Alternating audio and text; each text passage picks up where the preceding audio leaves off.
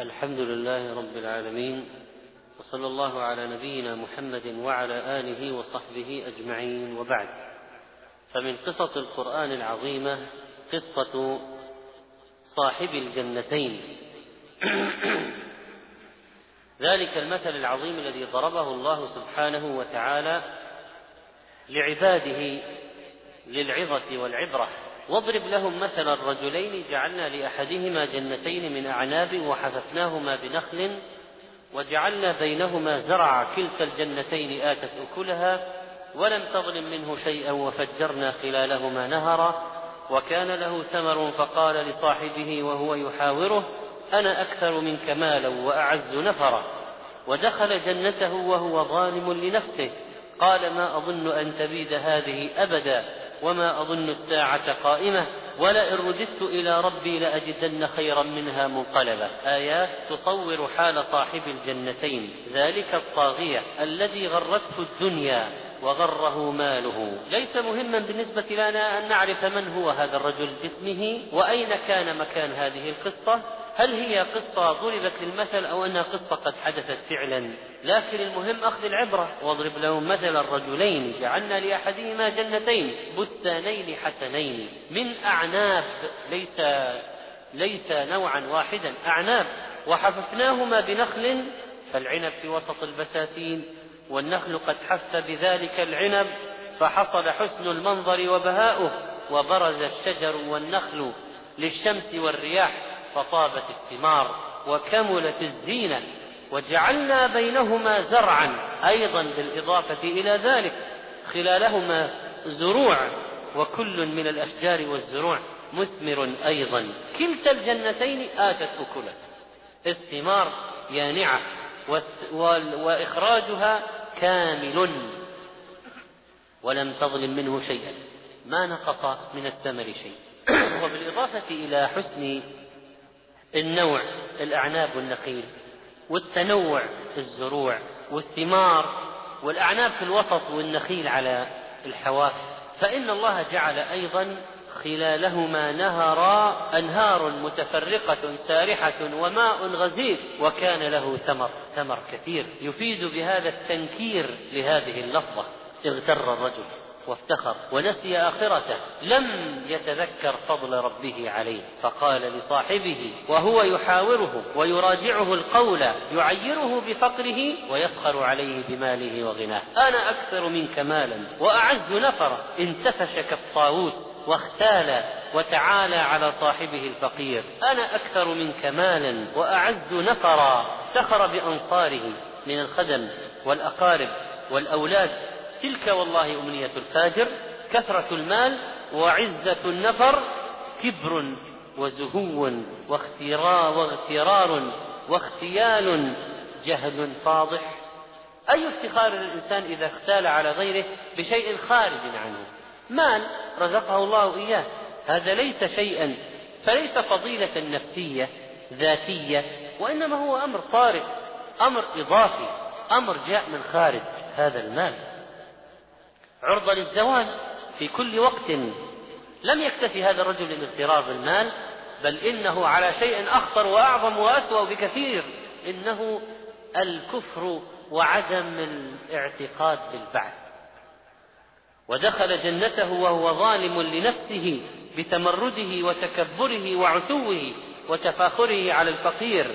دخل جنته وهو ظالم لنفسه. إما لأن الجنتين متصلتين ببعضهما فصارت كالجنة الواحدة أو أنه دخل إحداهما ودخل جنته. وهو ظالم لنفسه فدعته نفسه الأمارة بالسوء إلى الكبر فقال مختالا ما أظن أن تبيد هذه أبدا. لا تفنى ولا تفرغ ولا تهلك ولا تتلف. رضي بالحياة الدنيا واطمأن بها. وما أظن الساعة قائمة ولا بعث ولا جزاء ولا حساب ولا نشور.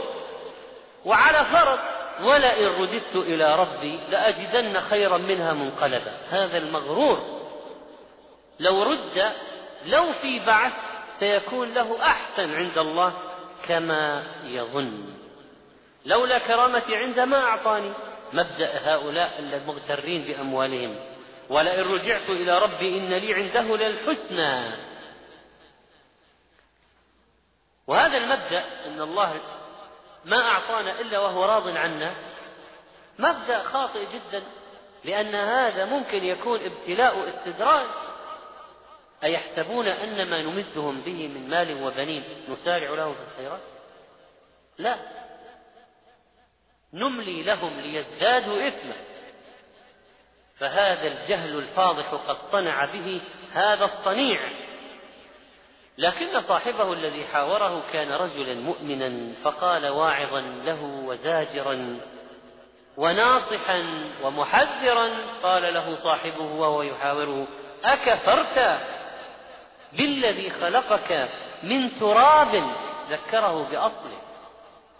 من تراب من عليك بنعمة الإيجاد من العدم. وواصل عليك النعم من طور إلى طور من تراب ثم من نطفة ثم سواك رجلا كامل الأعضاء.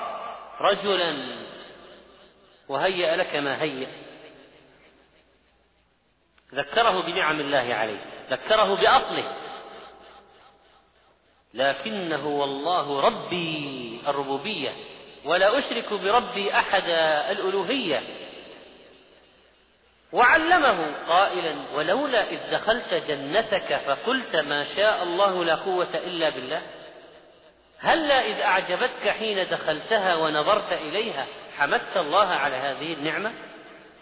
وقلت ما شاء الله اعترافا أنها ما حصلت إلا بمشيئة الله لا بكدك ولا بجهدك ولا بذكائك إنما أوتيته على علم عندي ما شاء الله لا قوة إلا بالله. إقرارا بأن ما قويت به على عمارتها وتدبير أمرها إنما هو بمعونة الله وتأييده. تبرؤ من الحول والقوة لا قوة إلا بالله. وإسناد ما أوتيه إلى الله ومشيئته وحده لا شريك له. إلى الله عز وجل الذي ما شاء كان وما لم يشأ لم يكن. ثم قال تختال علي وتتكبر علي لقلة المال عندي والولد. إن ترني أنا أقل منك مالا وولدا. فعسى ربي أن يؤتيني خيرا من جنتك. في الآخرة ويحتمل في الدنيا. أنت أيها الكافر. وأن افتخرت بكثرة مالك وولدك ورأيتني أقل منك مالا وولدا فما عند الله خير وأبقى. فعسى ربي أن يؤتيني خيرا من جنتك وأما هذه الذي أنت مغرور بها ويرسل عليها حسبانا من السماء فتصبح صعيدا زلقا عذابا ماء صاعقة مطرا غزيرا إعصارا فيضانا يجتاحها يقلع زروعها وأشجارها فتصبح صعيدا زلقا وجه الأرض زلق لا تثبت عليه قدم. ليس فيه شجر ولا تراب للزرع ولا زرع تتلف الثمار ويزول النفع وتذهب النعمة. تدمير وإهلاك فتبقى أرضك جرداء لا منفعة فيها ولا نبات. ولا زرع ذهبت منافعها بالكلية فهي وحل لا تنبت ولا تثبت عليها قدم. أو يصبح ماؤها غورا لا تستطيع الوصول إليه. فلن تستطيع له طلبا. فاستجاب الله دعاء هذا المؤمن وحصل فعلا ما دعا به على هذا الكافر. قال الله وأحيط بثمره. أصابه العذاب أحاط به استهلكه لم يبق له شيء. كما يقال أحاط به العدو إلا أن يحاط بكم كما في سورة يوسف. هلكت وهذا البسيط يعني هذا على الله عند يسير إن ذلك على الله يسير. وأحيط بثمره كلمتين. وأحيط بثمره. انتهى كل شيء. انتهى كل شيء بكلمتين. وأحيط بثمره. وانتهى هلك كله راح فأصبح يقلب كفيه على ما أنفق فيها. ويصدق كفا بكف متأسفا متندما متلهفا على الأموال التي ذهبت وصارت جنته خاوية على عروشها ساقطة لأن العروش هي القوائم التي تصنع ليوضع عليها الشيء. فإذا سقطت القوائم سقط ما فوقها فصارت الجنة خاوية على عروشها. سقطت عروشها وسقطت فوقها الأعناب حل بها الهلاك والخراب فندم الرجل أشد الندم فقال يا ليتني لم أشرك بربي أحدا. لكن بعد ماذا؟ بعد ذهاب كل شيء. ولعل من رحمة الله بهذا الرجل أن يذهب عنه هذا الذي غره لعله يعود. ولذلك ليس بمستبعد كما قال العلماء أن يكون هذا الرجل قد تحسنت حاله بعدما ذهب ماله وذهب التمرد عنه والطغيان فلعله قد عاد إلى رشده وإذا أراد الله بعبد خيرا عجل له العقوبة في الدنيا. ولم تكن له فئة ينصرونه من دون الله وما كان منتصرا. لا عشيرة ولا قوة ولا ولد فذهب عنه ما كان يفتخر به لم يدفعوا عنه العذاب وما كان منتصرا بنفسه فلا هو انتصر بعشيرته ورجاله. ولا هو انتصر بنفسه. كيف ينتصر على الله؟ إذا قضى أمرا فإنما يقول له كن فيكون. هنالك الولاية هنالك الولاية قراءتان لله الحق. هو خير ثوابا وخير عقبا. الولاية بفتح الواو النصرة. هنالك الولاية لله يعني النصرة لله وحده. لا يقدر عليها غيره. ولم تكن له فئة ينصرونه من دون الله فهذا تأكيد. وكذلك من ولاية الله من ولاية الله الحقة أنه يتولى عباده المؤمنين وينصرهم. هو خير ثوابا وخير عقبا. وإذا نزل العذاب فالكل يتولى الله. هذا معنى آخر. هنالك يعني عند نزول العذاب الكل يرجع إلى الله ويتولاه. فلما رأوا بأسنا قالوا آمنا بالله وحده وكفرنا بما كنا به مشركين وكما حصل لفرعون حتى إذا أدركه الغرق قال آمنت أن لا إله إلا الذي آمنت به بنو إسرائيل وأنا من المسلمين. الآن وقد عصيت قبل وقرئ الولاية هنالك الولاية يعني السلطان والملك يظهر السلطان والملك لله وحده. هنالك احتمال أن يكون أيضا في الآخرة كقوله تعالى لمن الملك اليوم؟ لله الواحد القهار. هذه القصة العظيمة. ضرب الله مثلا للدنيا الزائلة والزينة الزائفة. كيف تذهل الثري ثروته وتبطره النعمة فينسى قوة الله وينسى أنه كفر وجحد بنعمة الله. إنها تصور جهل الكفار واغترارهم بمتاع الحياة الدنيا. ولئن أذقناه رحمة منا من بعد ضراء مسته ليقولن هذا لي وما أظن الساعة قائمة. ولئن رجعت إلى ربي إن لي عنده للحسنى. وقالوا نحن أكثر أموالا وأولادا وما نحن بمعذبين. لقد بين الله كذبهم في هذا الزعم. أيحسبون أنما نمدهم به من مال وبنين.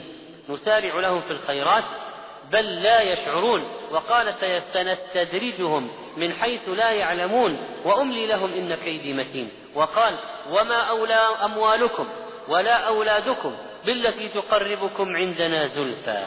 إن الاعتبار بحال من أنعم الله عليه نعما دنيوية فألهته عن آخرته واطغته أنها إذا صارت إلى زوال وانقطاع واضمحلال لقد تمتع بها قليلا وحرمها طويلا. يؤخذ من الآيات أن الإنسان إذا رأى من نفسه أو ماله أو ولده ما يعجبه فإنه يقول ما شاء الله لا قوة إلا بالله. قاله السلف أخذا من هذه الآية. وورد ذكر آخر في من رأى من أخيه من غيره حتى من نفسه أو ولده ما يعجبه فليبرك. قال عليه الصلاة والسلام إذا رأى أحدكم من أخيه ما يعجبه فليدعو له بالبركة. حديث صحيح. يدعو له بالبركة لأن العين حق العين قد تذهب الشيء وتمحق الشيء وقد تكون سببا في زواله وهلاكه ونقصه وتلفه. فإذا قلت اللهم بارك فيه والبركة معناها الخير والزيادة فهذا ضد العين ضد الحسد.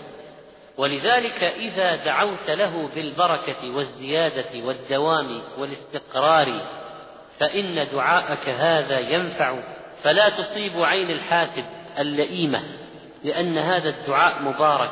وكذلك فإن قول ما شاء الله لا قوة إلا بالله يدل على أن الإنسان يشكر ربه وأنه مع ربه وأنه لم ينس ربه في غمرة النعم.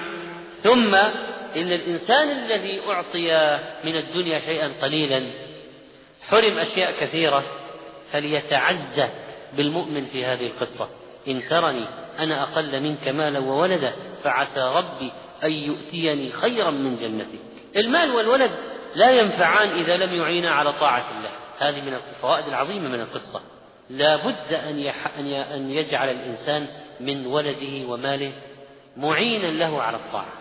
الولد يعينه كما فعل إسماعيل مع إبراهيم.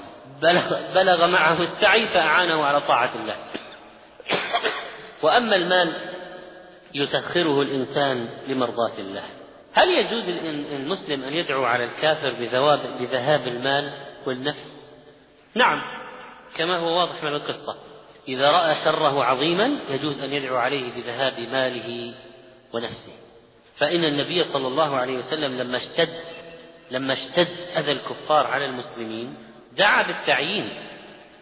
كان إذا رفع رأسه من الركعة الآخرة والحديث في الصحيحين يقول اللهم أنج عياش بن أبي ربيعة اللهم أنج سلمة بن هشام اللهم أنج الوليد بن الوليد اللهم أنج المستضعفين من المؤمنين اللهم اشدد وطأتك على مضر اللهم اجعلها عليهم سنية كسني يوسف. فإذا أشتد أذى اليهود فقلت اللهم عليك بشارون اللهم عليك بنتنياهو اللهم عليك بموفاز وسائر قادة اليهود.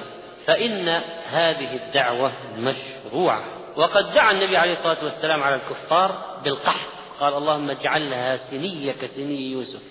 قحط اجعلها عليهم. وكذلك فإن تولي الله عز وجل من علامات الإيمان. لا بد الإنسان يتولى الله ولا ينصر غيره.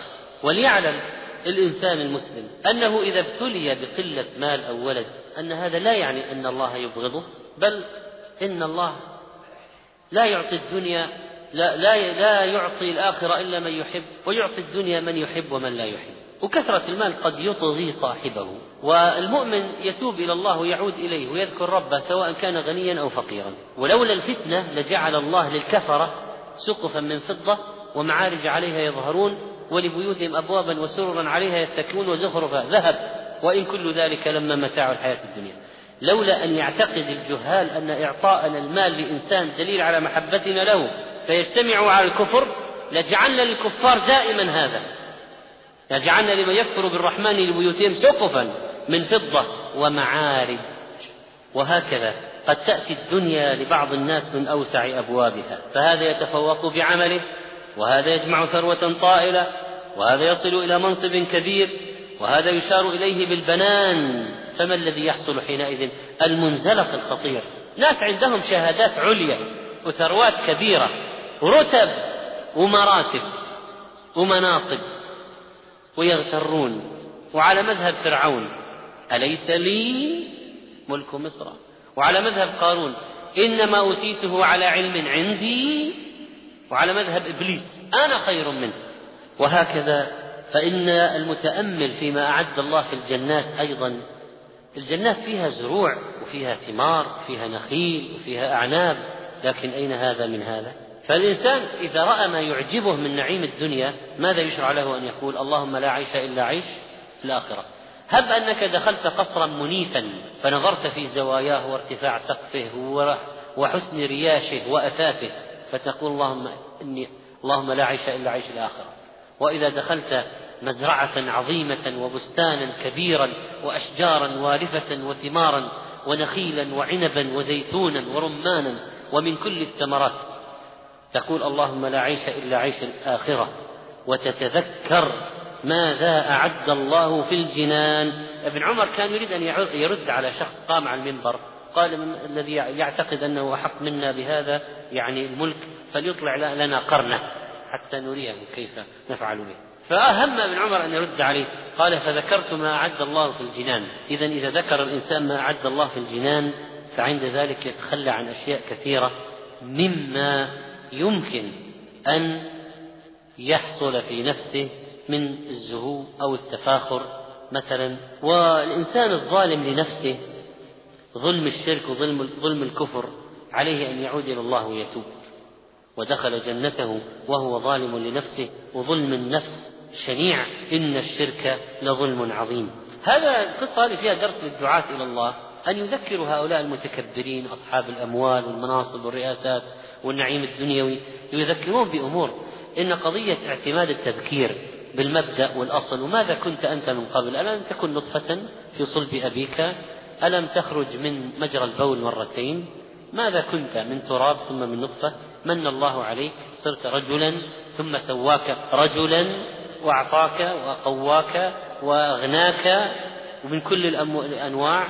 هذه مهمة. والاستفهام الإنكاري أكفرت بالذي خلقك من تراب ثم من نطفة. وكذلك تعليم الناس الأذكار الشرعية من فوائد هذه القصة. قالوا لا إذا دخلت جنتك قلت ما شاء الله لا قوة إلا بالله. هذه من الأذكار الشرعية. فإذا يقال يعلم الناس الأذكار الشرعية. الدعاة إلى الله كثيرا ما يكونون أفقر من المدعوين. المدعو قد يكون أغنى في الغالب. وهذه قصة مثال على هذا. الداعية فقير والمدعو غني ومع ذلك لم يمنعه من دعوته. ممكن تحصل حوارات يعني. بعض الأغنياء يحاورون فقراء ومساكين قال له صاحبه يحاوره هذه المحاورات ينبغي أن تكون مدخلا للدعوة تسللا إلى النفوس بما لعله يعيدها إلى صوابها. تذكير الإنسان بنهايته ماذا يمكن أن يحدث لك يا أيها الغني؟ ماذا يمكن أن يحدث لك يا صاحب الرتبة؟ ماذا يمكن أن يحدث لك يا صاحب السلطة؟ ماذا يمكن أن يحدث لك؟ تذكر يرسل عليها حسبانا من السماء فتصبح صعيدا زلقا أو يصبح ماؤك غورا فلن تستطيع له طلبا وكذلك فإن حرمان النعمة قد قد ينتج عنه خير عظيم. قد الإنسان يرعوي ويرجع ويؤوب ويستفيد ويتذكر ويتوب من جراء أخذ ماله أو ولده أو افتقاره يكون خيرا له قد يكون خيرا له. ثم نتذكر قضية التولي ولاية الله وأن المؤمن يتولى الله ورسوله والمؤمنين ولا يتولى أهل الدنيا وإنما ينصر الله ورسوله وأن هذا من صلب التوحيد أسس التوحيد. وكذلك فإن الإنسان يتذكر نهاية الدنيا إنها فانية زائلة لا تستمر. وقد يرى نهاية الشيء الدنيوي في حياته أو في حياة شخص آخر ويتذكر أن هذا مثال صغير لفناء الدنيا بأسرها. كل من عليها فان ويبقى وجه ربك سبحانه وتعالى ذو الجلال والإكرام. فنسأله عز وجل أن يجعلنا من المتقين وأن لا يجعلنا من المغترين وأن يجعلنا من الشاكرين لنعمائه. إنه سميع مجيب. وصلى الله على نبينا محمد.